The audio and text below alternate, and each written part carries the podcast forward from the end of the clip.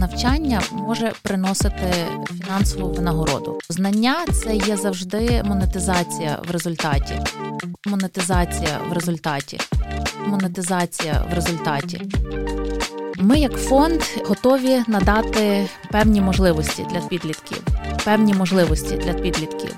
Створюємо таку програму Моя перша стипендія і запрошуємо дев'ятикласників приєднуватись, піти, пройти якусь співбесіду, потрапити на якесь навчання і отримувати за це тисяча гривень в місяць. Це круто.